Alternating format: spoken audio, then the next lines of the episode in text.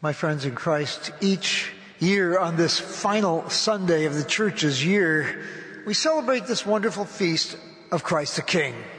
And each year, even as we tend to pull out all the stops with glorious music, flowers, bells, candles, we get a none too gentle reminder not to get too carried away with the trappings of royalty.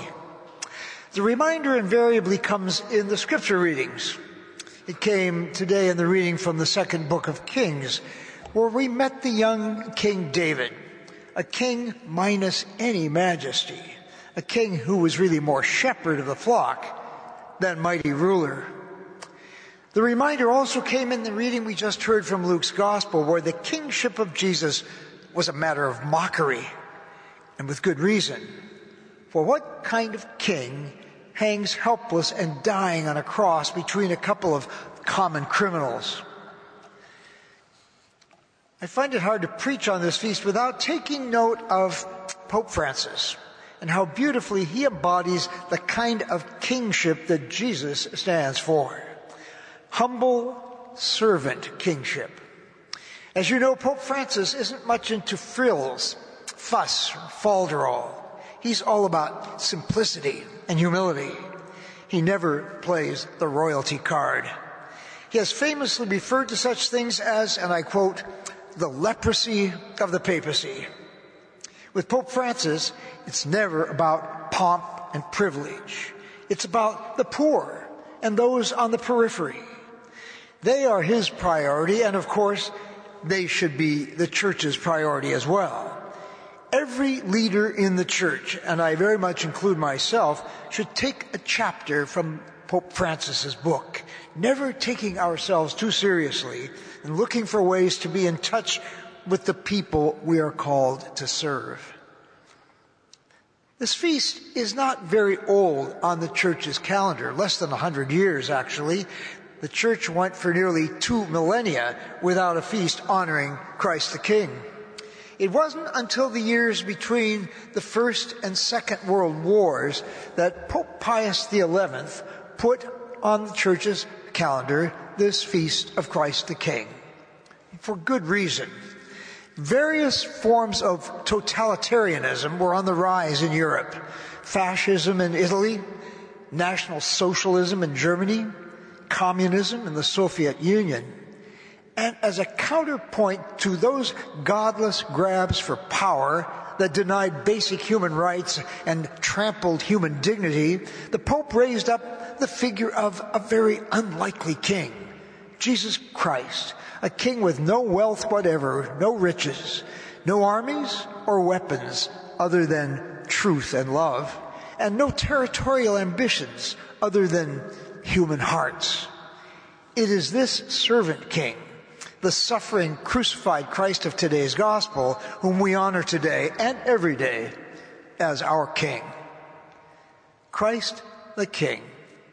Too often in its long history, the church has lost sight of what sort of king Christ is, letting itself get seduced by the pretensions of power and the trappings of royalty, or to use Pope Francis's telling expression, the church has become self-referential, inward-looking, self absorbed, caught up with itself and its power and its prerogatives.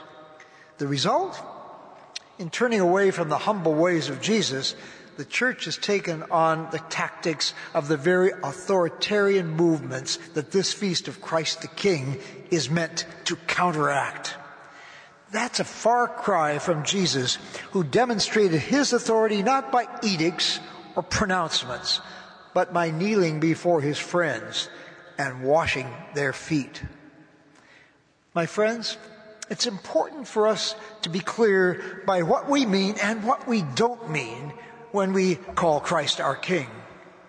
Over the Sundays of this past year, we have moved chapter by chapter through Luke's Gospel and have met there a Christ who is quite surprising, not only for what he said, more importantly, for what he did. Surprising too, for the company he kept. In fact, if we would follow this Christ, this King, I suggest that a good place to start would be to look at the company he kept. Here's a little rundown of his company, taken right from the pages of Luke's gospel. They're quite a bunch. I think you will agree.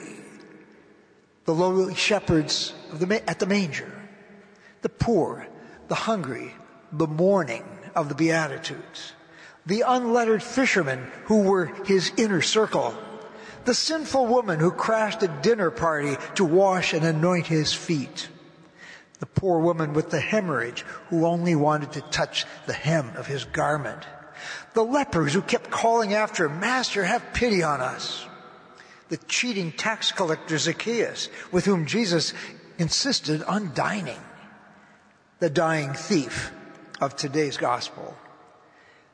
Those, my friends, are the company of Christ the King, his royal retinue, if you will. We have met them all this past year, Sunday after Sunday, and each of them should be a reminder to us, a powerful reminder that if Jesus is a king, he's a king like no other. For what king worth his salt would waste his time with that long list of losers? My friends, may our celebration of this wonderful but potentially misleading feast remind us not only of what sort of king Christ is, but also of what his kind of kingship means for us and for the company we keep.